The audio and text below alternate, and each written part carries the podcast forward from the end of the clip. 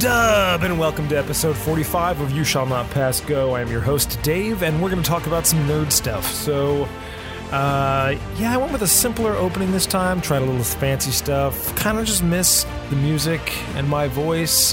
Got a little wubba lubba dub dub in there, and we'll get back to that a little later. But for now, I figured, you know, why not just keep it keep it simple? Make it work.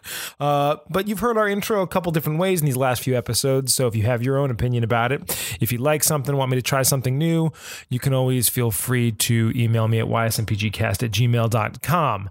Um, that being said, starting off, I was playing Magic with a bunch of my friends and this was over the nice winter break that I just went through. And um, I'm sitting around the gaming table, and something happened that I haven't seen happen in a while, which I thought was great and unusual. Um, but I wanted to talk about what it feels like when you build a deck and you lend it to somebody else, and they play it, and it plays better for them than it plays for you. Um, this happened recently with uh, two of our friends.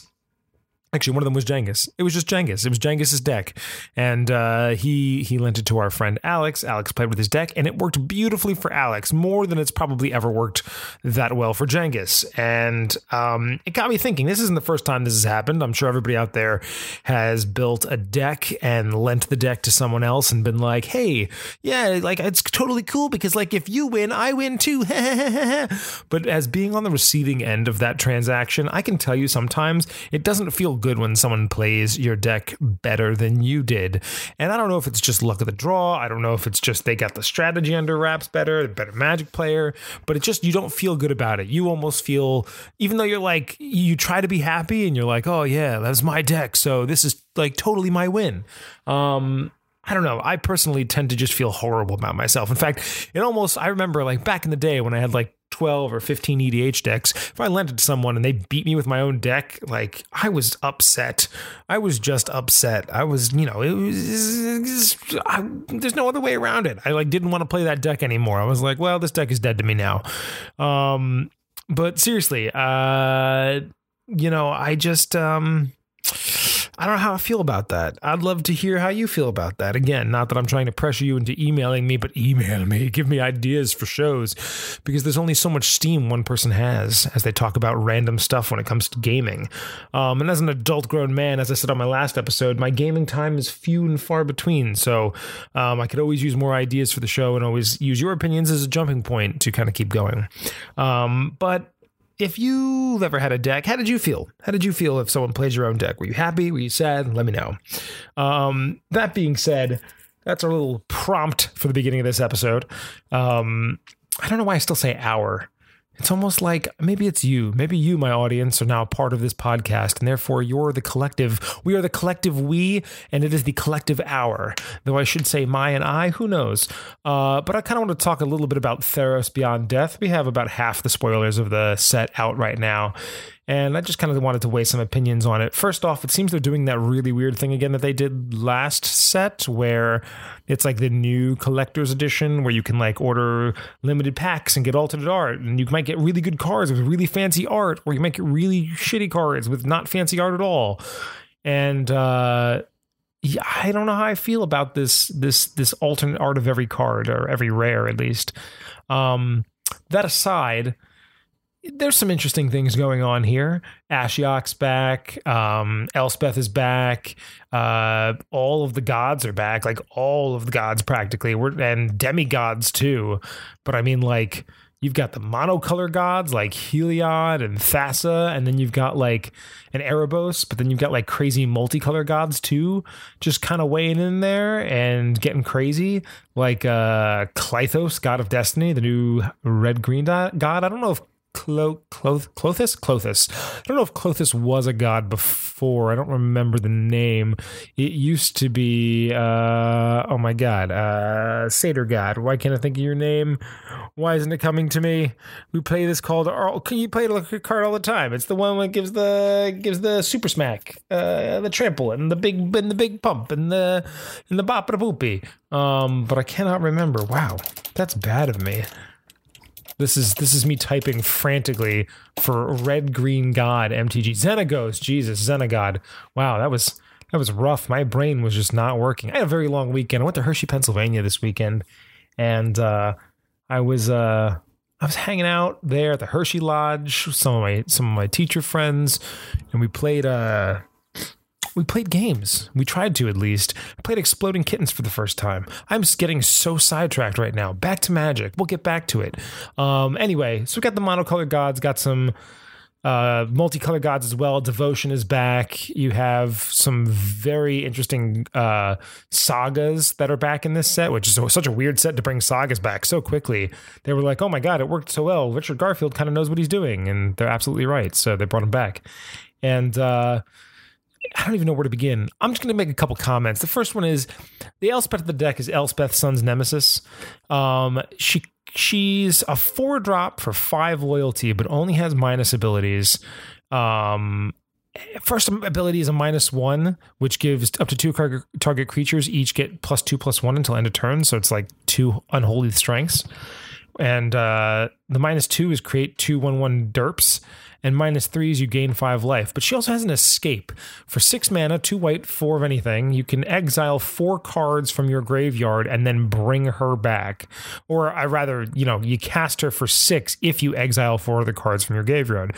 But it make it, I just wonder, like, I feel like this is a card that's going to do really, really well in standard and maybe be like 30 bucks when it first comes out. And then it's going to go nowhere after that because in my mind, I just can't wrap my head around wanting to play a card that is there's no way to increase her loyalty in this format that I can see very quickly.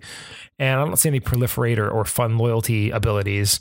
And on top of that, like she's, you know, what's she doing really? She's pumping two creatures or giving you two derps or you're gaining some life.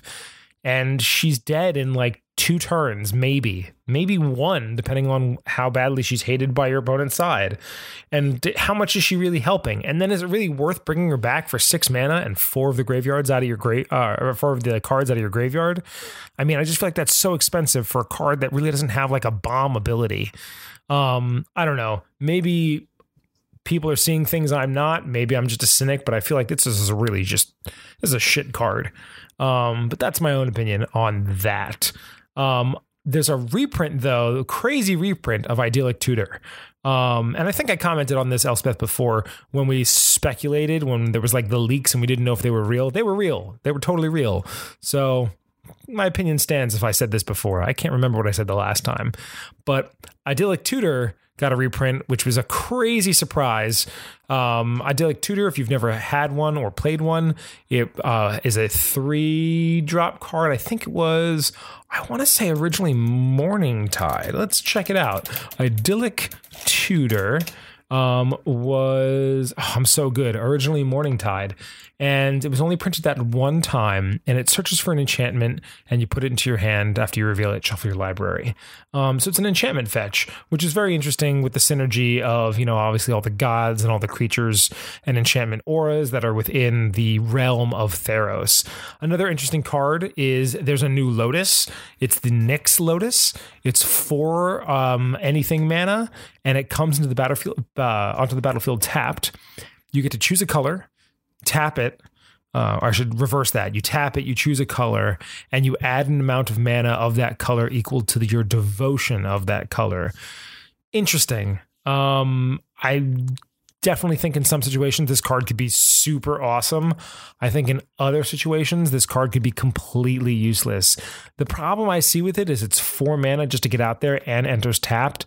So in my mind, I'm like, well, if I'm going to play this card and really get mass effect out of it, I want to decrease its cost and figure out ways to untap it so I can use it immediately. But all of the ways in which I'm thinking of doing that mostly involve artifact decks, which, yeah, we splice in a little bit of blue, maybe some black, maybe a little bit of white, a little Esper in there. But honestly, like the majority of my artifact decks are going to be coming in hot as colorless decks. And that devotion thing is going to mean nothing in that colorless deck. Um, maybe if you have a cool historic deck you're running and you've got like, you know, if you're running, um, uh man my brain is just fried today. Uh Jhoira wow there at least i thought of something. If you're running the Jhoira that uh you know goes crazy on historic cards maybe with the colors you have in there, you could possibly play that Nyx Lotus, but I feel like most of the cards in there are going to be instants and sorceries anyway, and all the permanents are going to just be basic artifacts. So, in general, I'm really not sure how Nyx Lotus is going to plan out in a regular deck. Maybe late game gives you a whole lot of mana if you need it, but who's to say if you really need it at that point? Um, I highly recommend checking out the set. The temples are back. You can scry and get that beautiful, uh, you know, little look at the card just by playing a double color mana, and that's always a welcome thing. Um, as I said, there's some demigods, there's elder giants, and uh, a, a Cerberus card called Kunoros, Hound of Athreos. It's three drop, legendary creature hound for 3 3 with vigilance, menace, and lifelink and has some death and taxes type abilities. It's uh creature cards and graveyards can't enter the battlefield, and players can't cast spells from graveyards. Isn't that nice? A graveyard graveyard hate there, um, which is really really interesting. So outside of that, um, so far I don't want to make too many judgments on the set, but it looks like a pretty fun set. Uh, color schemes kind of seem like a little all over the place. I'm not sure how this set's going to be to draft. I almost feel like it's going to be a little bit of a nightmare in, in a sealed format. But in constructed, I think it, it has a lot of potential, a lot of fun. And of course, uh, for EDH, you know, obviously all of these legendary creatures and gods are always welcome to just fi- figure out uh, ways to make new generals and, and new commanders and, and, use them in the in the game. Uh, I'm I'm going to swing back to my Hershey Lodge comment. So I'm at the Hershey Lodge, and we had to figure out games to play, keep ourselves occupied late at night and uh, we decided on Exploding Kittens. Now, I'd never played Exploding Kittens before, and I enjoyed the simplicity of it. It was very much a game of chance and luck, um, but it the the very simple basic limited strategy of the game was something that I found really, really interesting. And the game flows this way you have a designated amount of bombs based on your number of players in the deck, exploding kittens, if you will. And everybody gets one diffuse cards, and then a certain number of diffuse cards are put into the deck to be drawn. And your turn ends when you draw a card. You can play as many cards as applicable on your turn, um, but you, when you draw, that is you signifying the end of your turn. Now, some cards cause other players to draw. Some cards let you look at the top, couple cards, and rearrange cards, shuffle cards. Um, but the main thing is you don't want to draw a bomb. You draw a bomb, you have to have a diffuse. If you don't have a diffuse, you explode and you play to the last person who is alive. Um, if you do have a diffuse, you get to do something interesting, which is replace that exploding kitten into the deck, but you get to choose where to put it. And you don't even have to show anybody. You can do it behind your back if you want to. You can make it the top card. If you think the next player in line doesn't have a diffuse, you could just place it right back on top in front of them and let them know what's coming. Um, but honestly, like, you know, I, I found that part of the game probably the most interesting is trying to out psychologically guess my opponents in terms of where the bomb would be put and where to put the bomb when it was my turn to do so. Um, yeah, you know, it was just it was interesting. And then the, and the other cards are the just basic kittens. And if you draw a pair of kittens, you get to play the pair, and you get to then grab a card of your choice from someone's hand. You don't see what the card is beforehand. You just kind of pick one out and you grab it. Um, but it's an interesting game. It's an interesting little game with a lot of chance, a lot of luck, and some strategy and some psychological fun we played a couple rounds of it, and I got to say, I had a good time with it. I kind of wanted to almost pick up a copy of the game. So if you're looking for a quick, fun, easy game to play uh, that you can pick up with a limited amount of people, I would say Exploding Kittens would be your game. Um, so check that out. Um, but outside of that, we also decided, me and a couple other teachers decided that we were going to try and learn HeroClix because a bunch of us just happened to be um, received very very graciously some HeroClix figures. And we were like well if we've got them here we at the school we should you know we should learn how to play this game. And so i picked up a starter set of HeroClix that what that was in the pile of donation. And i read through the basic rules of the game. And the basic rules seemed to make sense until I actually tried putting the pieces on the board, and then I just got confused. I understand the basics of the game. It's a miniatures combat game. You put the things down in the spaces, all of their stats are on the dial. You click the dial every time they take some damage, and it just sort of like evolves from there. And I totally get that. But when I was trying to like look at the finer points of the rules, I mean, it, it's like coming into Magic for the first time. I know why now when people come into Magic, why it just seems so overwhelming. And, and Magic's probably the worst offender of this, but at least for the most part, like Magic cards have everything you need outside of the basic rules of magic, most cards have what you need on the card itself. Later on, you kind of learn more about the stack, and later on, you sort of learn about priority and all the like the little finer points of the game. But like if you play a basic game of like starter magic, I feel like you can pick up a deck and sort of really understand how to play it almost immediately. You tap some mana, you play the card. If the card doesn't say anything, you just it's probably a creature or a land and you just put it down and either swing with it or tap it and if it's anything else its rules are printed right there for you you don't really have to reference much it's usually just like you know tap two and one and you get fire breathing. You know what I mean? Plus one, plus one. It's simplistic in that nature in terms of like the rules being ready for you. HeroClix is sort of like the opposite of that because since they're minis, and even though they have cards, you still have to sort of look up what every symbol means and what the colors of the symbol mean and how they apply and what's a passive effect versus a trigger effect versus an activated effect. Oh, that's right. Similar to Magic, they have all three of those things and it's like you know i i just i felt very overwhelmed and i just sort of put the figures down. I like didn't want to learn. I was like i'm, i just i can't i didn't have time for it. I was like nah i'm not going to do it. I'm not going to do it. But i feel like if i give it more time and i play it it might be a game i might end up really enjoying. I might even you know review it in detail um, at a later episode. But i i can see i can see the allure of it for sure. It's definitely just just i'll you know equate it to to Magic. Um, in a similar vein, you know, uh, it's a collectible game. You, there's there's rarities of these figures, and you want to get the rarest figures because of stuff. Usually you know usually with rarity comes more power and you want to have power and you want to show off your figures and you want to play. And i get it. I totally get why people would would enjoy this game. I'm just not sure it's going to be my cup of tea. I think i like to keep my miniatures combat to just a d&d minimum but who knows? You know like i said if maybe i learn the game a little bit more i might like it. Um, another thing that i did over break was during the new year's which by the way happy freaking new year listeners. Uh hopefully your new year is filled with fun games and fun uh times with friends and hopefully you stick with me throughout the rest of this year. Look forward to my best of the year awards which will be coming up in about three episodes. And hopefully if i ever get around to having the free time to do so but i wouldn't wouldn't bank on it. We have a we still have that planet of the ick number three in the back burner that I'm, you know, in the middle of editing. And by in the middle, I mean the raw audio has been sitting on my laptop for months and it was on Rocco's microphone for months before that. I think it was like at the beginning of the summer or maybe even the beginning of last year. Jesus, time flies. Anyway, um, so look out for those things this year, maybe, maybe not. And I hope, as I said, that you have a new year full of gaming goodness. That being said, New Year's Eve, we had a bunch of people over here at my house and playing games and had fun. Played some more Mexican Train, which was fantastic as it was the last time when I talked about it. But I uh, I got a privilege of playing a Jackbox game for the first time. Um, it was actually Jangus's idea. He loaded it up on the computer and we played Jackbox. Now, if you've never played a Jackbox game before, it's a game that you can get for PlayStation 4, you can get it for Xbox, you can get it for Steam. It's all over the place. Um, and it's good for both Windows PC and Mac.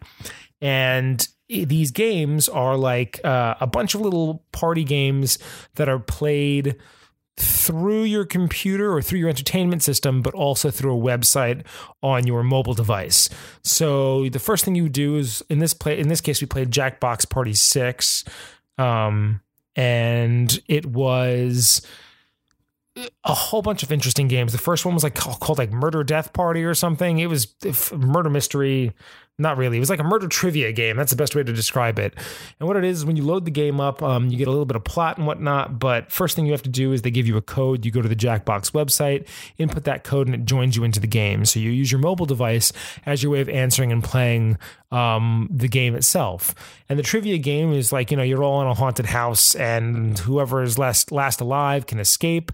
And you stay alive by answering trivia questions. If you get them wrong, there's like these sort of like challenges that might kill you you. Even if you die, though, you can still possibly win because at the very, very end, if you make it to the final round, that is, if everyone doesn't die beforehand and ruin the game, um, which the game tries very hard to keep you in it. Multiple times we would die and it would like rewind time and let us keep going to try and get us to the final round. One time it didn't, though, booted us out. Um, at the very, very end, you get a chance to sort of like overtake the person who is trying to escape by escaping first, in which case you kill them and then come back to life. So what I liked about the game is just is not only the hilarity of the narration and the whole ridiculousness of the game itself, but also the fact that even when you lost, you didn't really lose. Like anyone could still win the game in the end, um, which which was nice. It was nice to sort of know that you always had a chance, um, and it was a lot of fun and a lot of laughs. There was also a, a joke boat one where we were all on a cruise ship and we were supposed to be like comedians. You have to write stand up comedy and you have to read it off. And it was weird and funny and, um, you know, a little bit hazing, but it was, it was pretty good. I enjoyed that game as well. But I think you have to be in the right kind of crowd with that game. It's not something that you know you can necessarily play with strangers. Part of what made the joke boat uh, joke boat good was that the company that we had were all friends, so there's a lot of inside jokes and a lot of knowing each other and knowing what we like and knowing what's funny for one another that made that game worthwhile. I feel like playing that game with strangers might be a little bit harder. I can see where it would fall flat if you don't really know your audience, so to speak. Um, we also played an, uh, another role discovery game where you're all on a ship and you know a certain amount of people are aliens. In this case it was uh, like six of us or so and uh, two people were aliens. And you sort of had to figure out who they were by doing missions. It was like it was almost like electronic avalon in space. And the amount of options you have to sort of discover who the aliens are great. And what was wonderful is out of two games, I got to be a human in one and an alien in the other. So I got to see what both sides of the game look like. The human side of the game is pretty straightforward. Every mission you're on, you get an objective and you do it. But the only thing that's in the back of your mind that's freaking you out is there's a point at which the aliens can hack you. And if they choose to hack you, like you'll get the wrong question. And then people are going to think that you're an alien, even when you're not. And you have no way to prove it to them that you're not. You just sort of have to, you know, they have to believe you. And as as most role discovery games go. And uh, as an alien, what was really interesting was the ability to hack people and the ability to sort of like sow the seeds of doubt and play that extra role and see like some things that other players couldn't see on your like on your phone, which I know they couldn't see anywhere else. Um, and it was just like a lot of fun. Um, how you suss out who's human and who's alien is based on the questions. A lot of times, or like you know the activities that you do. A lot of times, uh, the humans will will receive it in a very specific one way, and the aliens will receive it in a slightly different way.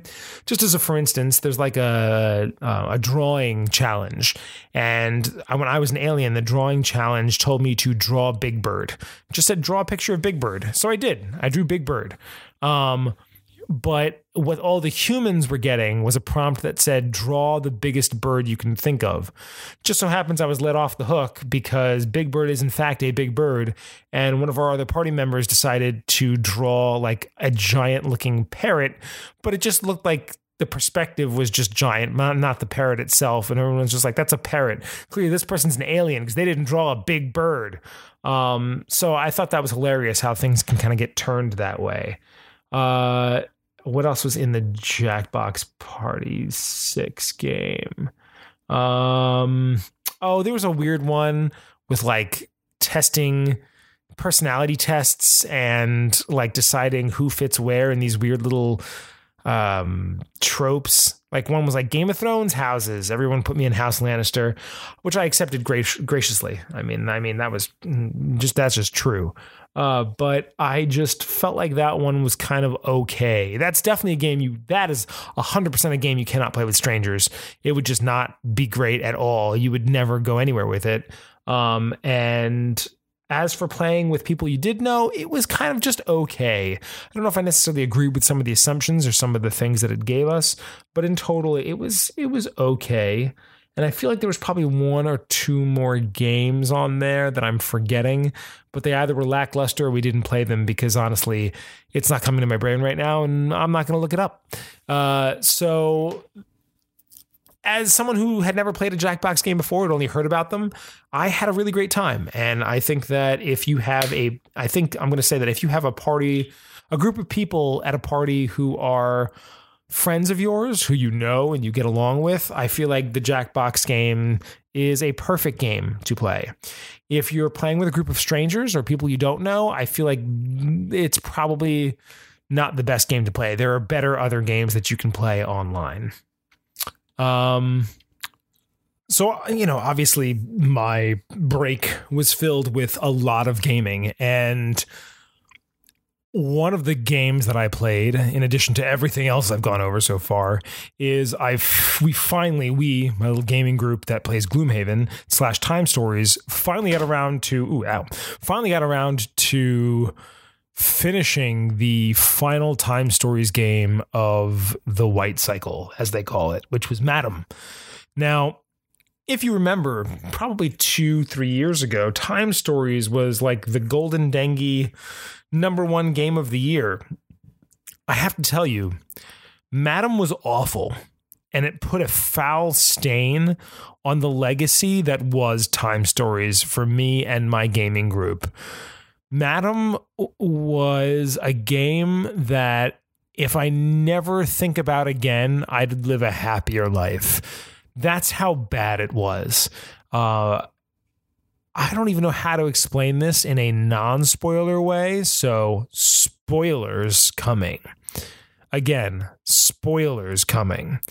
Uh, the entire time you play Time Stories, there are two sort of mysteries that are going on. One is a mystery around a very specific object or set of objects, and the other mystery is about the game itself and the overall arching plot of the games. The first mystery is in some of the games, well, in most of the games, you have an opportunity if you're careful and you're good enough to collect these cubes, which I think we mentioned at some point. We don't know what the cubes do. You were just told in the first game you were told to hold the cube forever. It had a little symbol that let you know that it was a it was a card that you were supposed to take out of the game box and hold on to for later adventures. As you went on, though, some of the other cubes didn't have that symbol or didn't even say anything about keeping it. So if you hadn't played the first game, if you hadn't played Time Stories Asylum and made the conclusion to yourself that you should keep that cube for later, you would never know in the other games to continue to save these cubes. And that's important because Madame, you think is about one thing, you think it's about uh, something going weird with time after you royally messed up your last mission. And instead, it ends up being about Bob, the ever so not plucky uh, mission boss, who's missing in this one, in your alternate reality that you're in for this one.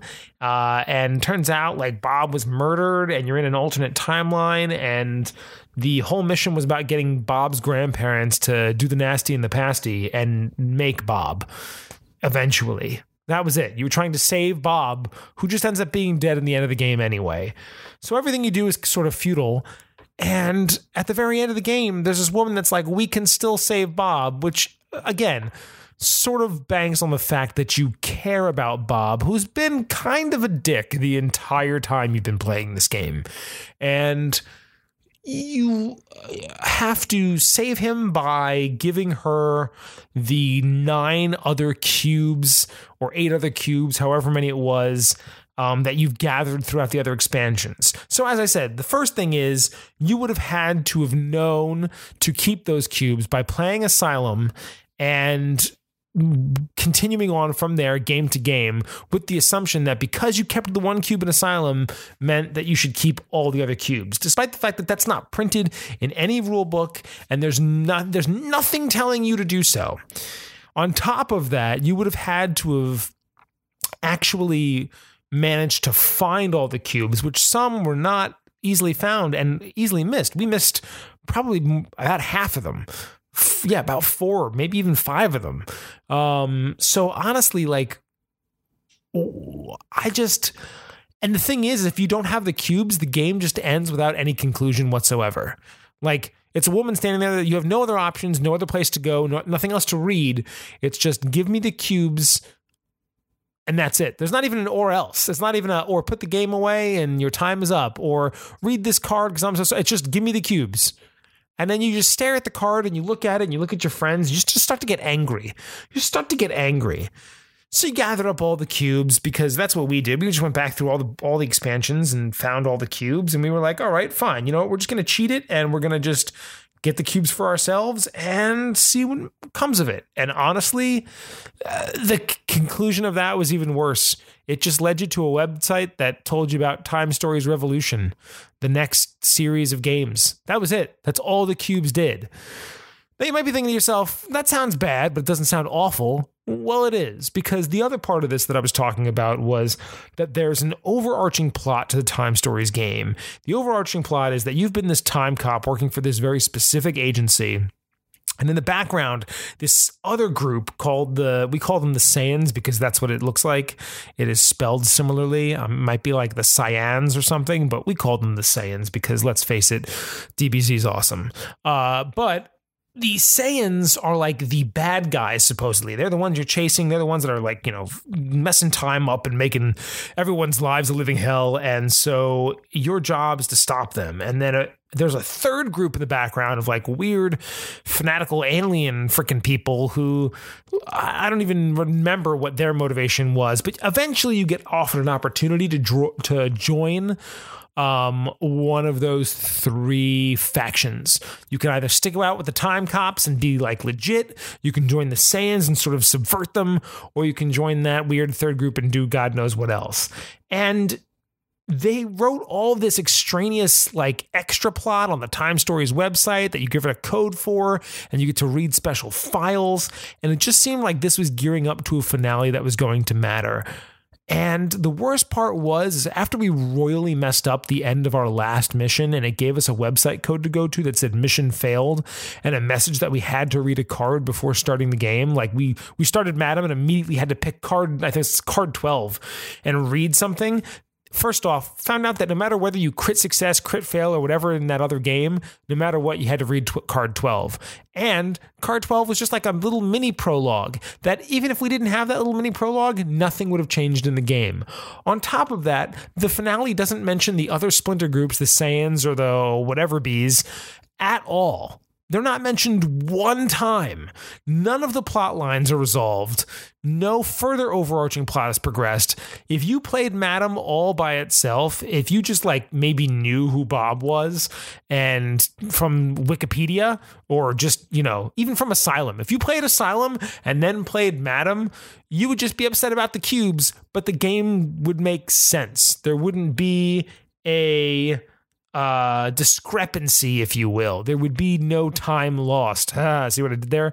You would literally feel like, oh, naturally this game comes second because I know Bob from the last game. That's that guy that was giving me the mission. Um, why do I care about him though? And the answer is you don't. And the answer is that even in all of time stories, the only reason, like, I don't know, maybe a lot of people have uh, the connection to Bob that we did.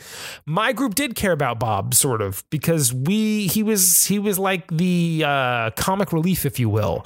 His his artistically drawn face was always disappointed in everything you did, and his dry sarcasm just we just loved role playing as Bob and making fun of Bob making fun of us. And Therefore, we did have an investment with Bob. But even then, if you played the first game, played the last game, you might be confused about the cubes, but you wouldn't feel like you were missing anything. Playing through what's supposed to be a legacy game with an overarching plot, despite the fact that they're telling me the game is going to continue on, really upset me that they didn't try harder to give us some kind of that plot. They didn't even have to resolve anything. The Saiyan conflict could still be going on. The whatever bees could still be in the background, but like none of that is mentioned. Not at all. And to like sort of sort of go along with that thread, uh, Andy, who's on our little gaming group, a long time ago got this his gloop card, this secret card that only he read, and we finally read it now that we're done playing this game forever. And it was just essentially just like anytime you see something green, go towards it, which we kind of guessed. But that was pretty much it. And there was maybe one game where that mattered. And Madame was not that game. It was just another thing that was never resolved.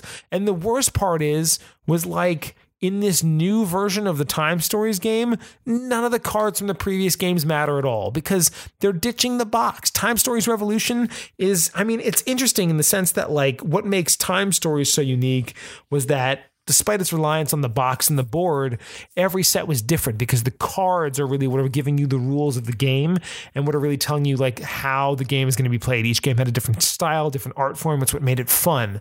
But I think they realized that they were constrained by the limits of the box and board, especially in the last few games where they took a little bit more liberties with it. So, Time Stories Revolution, the blue cycle, if you will, the next cycle in the Time Stories game line, is going to be like games that are pick up and play like right then and there. Like no matter what it is you buy, if you buy one of the Time Stories Revolution games, you have everything you need in that box. You don't need to buy a core base set and then get this game as an expansion and, and combine both like you did before. Everything you need is right there and ready. Which, from a game design standpoint, is really interesting to see how this game is going to pretty much take its concept of being different through every expansion and sort of really, really embracing that feature. On the other hand, I just don't care because the plot of the White Cycle went nowhere and didn't leave anything for me to care about in the future. In fact, as far as I'm aware, it seems like everything and everyone was wiped off the face of the planet and gone. So, really, why did I play these games? And I didn't just regret playing, I regretted spending the money. I spent money on these games. These expansions were like 30 bucks a pop, 20 or 30 bucks a pop. And uh, there's what, nine of them, uh, 10 of them? I mean, that's a lot of money over the course of however many years I've been playing this stupid game. And we just, and I didn't, I wasn't alone in this. We sort of all talked about this sort of ending reflection, our little game group, and we all felt this way. Just like this betrayed feeling of like, this was not the game we wanted to play. This was not how we wanted this to end. And so we're done. We're done playing Time Stories. We're not going to buy the Blue Cycle games. We're not going to buy Time Stories Revolution. It's just not going to happen because honestly, what's the freaking point? Uh, but you know, I I can't express necessarily in words just how disappointed I was, but just know that the disappointment was there. Uh, I'm going to kind of end the podcast with talking about a fun thing I'm about to run. I'm going to run for a game night. I'm going to run the new Dungeons and Dragons versus Rick and Morty uh, adventure, which is great. Um, it's a it's a new book that you can get on D and D Beyond, as well as at your local hobby shop or even at Barnes and Noble. And it is essentially the uh, like the core rule book, maybe even I would say like the basic rules, if you will, uh, but with small notations and annotations by Rick, as if he's teaching the game to Morty. And then the second half of the book is a one shot adventure called The Lost Dungeon of Rickedness. And I cannot wait to run this dungeon. It is going to be so much fun, primarily because I get to do the whole thing in my really bad Rick impression voice. It comes with five pre-gen characters, uh, four of which are Rick's family, um, just in like new, unique outfits and and stuff. Like you know, Morty is Keth Silverson, the half orc rogue, and I love like looking at their little uh, character sheets because it on the personality traits and bonds and flaws and ideals. It's very clearly written by Rick. It's like you know, uh, Keth, you know, Morty. His uh his character's personality trait is I have trouble saying no to pretty girls and mad scientists. Um, ideals is what's mine is yours and what's yours is mine. And then the bond is, you know what? What's mine is actually mine. Give it back. and then the flaws is I have problems trusting my allies. I just, I love that. I love it so much. Um, everything about like the flavor of it is just a lot of fun. And I thought what would be fun for the end of this podcast, short and sweet podcast that it is, is if I just read some of the adventure in terms of like, you know, uh, what how it is narrated in each room as my bad impression of Rick Sanchez. Uh, so, yeah, here we go. and you can you can you can just enjoy. you're an adventurer, or maybe uh, you're even a group of adventurers, uh, whatever. Uh, why are you here? No one cares. Uh, don't tell me your backstory. We're here to kick ass and find treasure. That's your motivation. Now get ready to roll. In front of you is a, a, a, a, dark staircase. Its mysterious shadows beckon you to enter, and by beckon I mean you need to go down the stairs, or there's not a hell of a lot of purpose to us all sitting around this table, is there? That's the opening. Love it. Uh, the first room. This this room is dark and uh, smells like a pet store. It's all wood chips and warm poop down here. A bunch of bats flap around the room. They look harmless. And I wrote bunch in the description, but you should use at least at least three stirges. If you have more than three characters in your game, then add more stirges to match the character count, so the players can fight their own flying rodents and feel good about themselves if they kill one. And anyone who searches the room just needs a twelve wisdom perception check until they unearth thirty-five silver scattered around.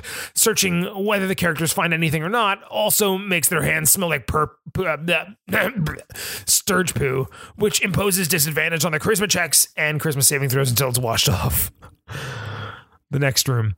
This room features a wooden table and a couple of stools. Two goblins hang out there. They're looking pretty bored. Maybe they'd be less bored if they got into a life or death struggle with a few adventurers. Just a thought. One of the goblins is wearing an eye patch. His name is Leg. Uh, the other goblin has a bad leg. His name is Eye. If the characters are sneaky, they might be able to surprise these losers. Otherwise, if the party attacks, the Gobble fight back, but before they both die, at least one of them flees to Area Five. I'm I'm I know this is like ridiculous and out of context, but just so good. Um, this is a statue room. This room is sort of trapezoidal with doors to the east, north, and south. It's also got statues kind of scattered around, mostly statues of Rick with inscriptions like wow and damn. Yeah. One of these statues depicts a woman in armor, really fine crafting, real interesting. Seems like a great artist. Worked hard on this one. At the base of the statue, a plaque reads, Don't worry, I'm not a real person turned to stone. I'm just a cool looking statue put here to intrigue you. It's probably nothing. You should pick the door and move on. And then if they like check and decide to perceive through this little statue, they find a hidden compartment with a piece of paper that reads, Quit wasting time, pick a door and go. Flip the coin if you have to, just pick a direction. It's not rocket science. What are you gonna do? Spend the whole night standing in here with a statue? You need to pick a door and go. This is like the third fucking room we don't have all day. And it just goes on from there. You can see why I'm going to have a lot of fun with this dungeon. I I'm just I am so ready to just be Rick. Um, and what's great is like not just the narration, as you heard, even the DM's notes, things that like only the DM would know, are also written as if by Rick. Um, the introduction to the game itself of Dungeons and Dragons, it like starts off all very D and D like, and then Rick has his annotation. Uh, it says like chapter one is how to play. Right, the Dungeons and Dragons role playing game is about storytelling in worlds of swords and sorcery, like games of make believe. D and D is driven by imagination. It's about picturing a crumbling castle in a darkening forest and imagining how fantasy adventurer might react to the challenges that the scene presents. In this fantasy world, the possibilities are limited limitless. That's really poetic uh, opening, Morty, and it's kind of mostly true. But the theater major who wrote that forgot to mention power, Morty, the most important part of D&D. People play this game because they want limitless power and treasure and to act like a complete badass all the time. I I I, I mean honestly, it's the uh, illusion of power, Morty. We play games to distract ourselves from the reality that the universe is an unfeeling, uncontrollable shitstorm and everything we do is meaningless. But fine, fine. Let's just baseline assumption. We we we have to make because th- this is a human game for for human people. We're, we're, we're not playing uh, Glabbins and Gunchkins with a bunch of Bofons, are we? No, we're not. Because Dungeons and Dragons is is a portal gun to infinite ideas and infinite power without needing uh, to be a genius like me who built one, Morty. It's it's not as good as a portal gun, but it's also a lot cheaper. It doesn't require unstable energy sources to operate. It's good stuff. Uh, yeah, and that's his intro. Um, and then him him talking about being a dungeon master. Playing D&D is good, Morty, but running it is a total power load.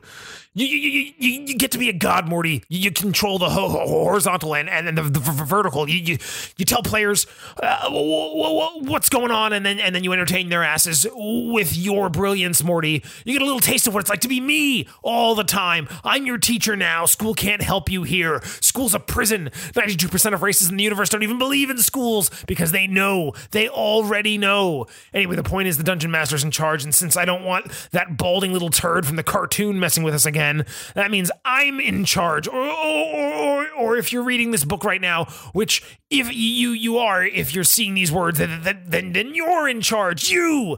I totally just deputized you by the power of Greyhawk or whatever it is.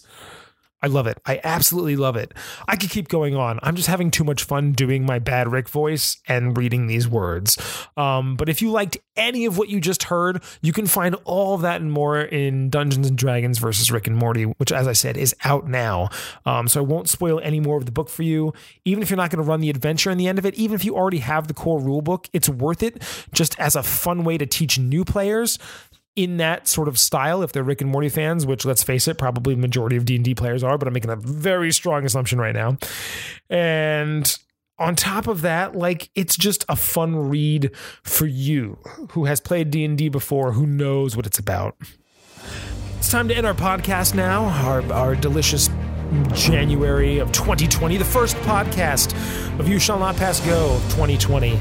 And again, thank you for listening, and I'll see you in February. Peace. If you liked this episode of You Shall Not Pass Go, please subscribe. Our episodes are monthly, and you can find this and many more podcasts on geekade.com. If you'd like to share your opinions about the topics of the episode, or you just want to say hi, email us at ysnpgcast at gmail.com.